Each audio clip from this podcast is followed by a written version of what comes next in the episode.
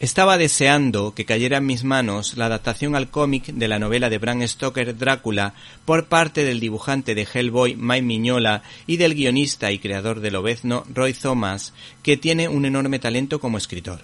Y es que Norma Editorial ha editado un clásico perdido en el tiempo como el mencionado Drácula, muy querido tanto por la crítica como por el público, que por diversos temas legales eh, ha impedido su reedición en los últimos años, convirtiéndose en obra de culto, y esas copias que circulaban han sido durante años consideradas como joyas.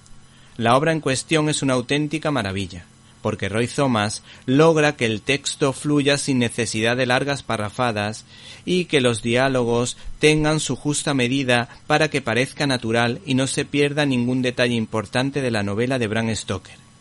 El resto lo completa el magnífico dibujo en blanco y negro de May Miñola, que demuestra su maestría en el juego de luces y sombras, como hizo Frank Miller con Sin City o Richard Pryor.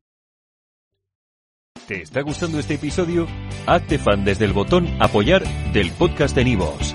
Elige tu aportación y podrás escuchar este y el resto de sus episodios extra. Además, ayudarás a su productor a seguir creando contenido con la misma pasión y dedicación.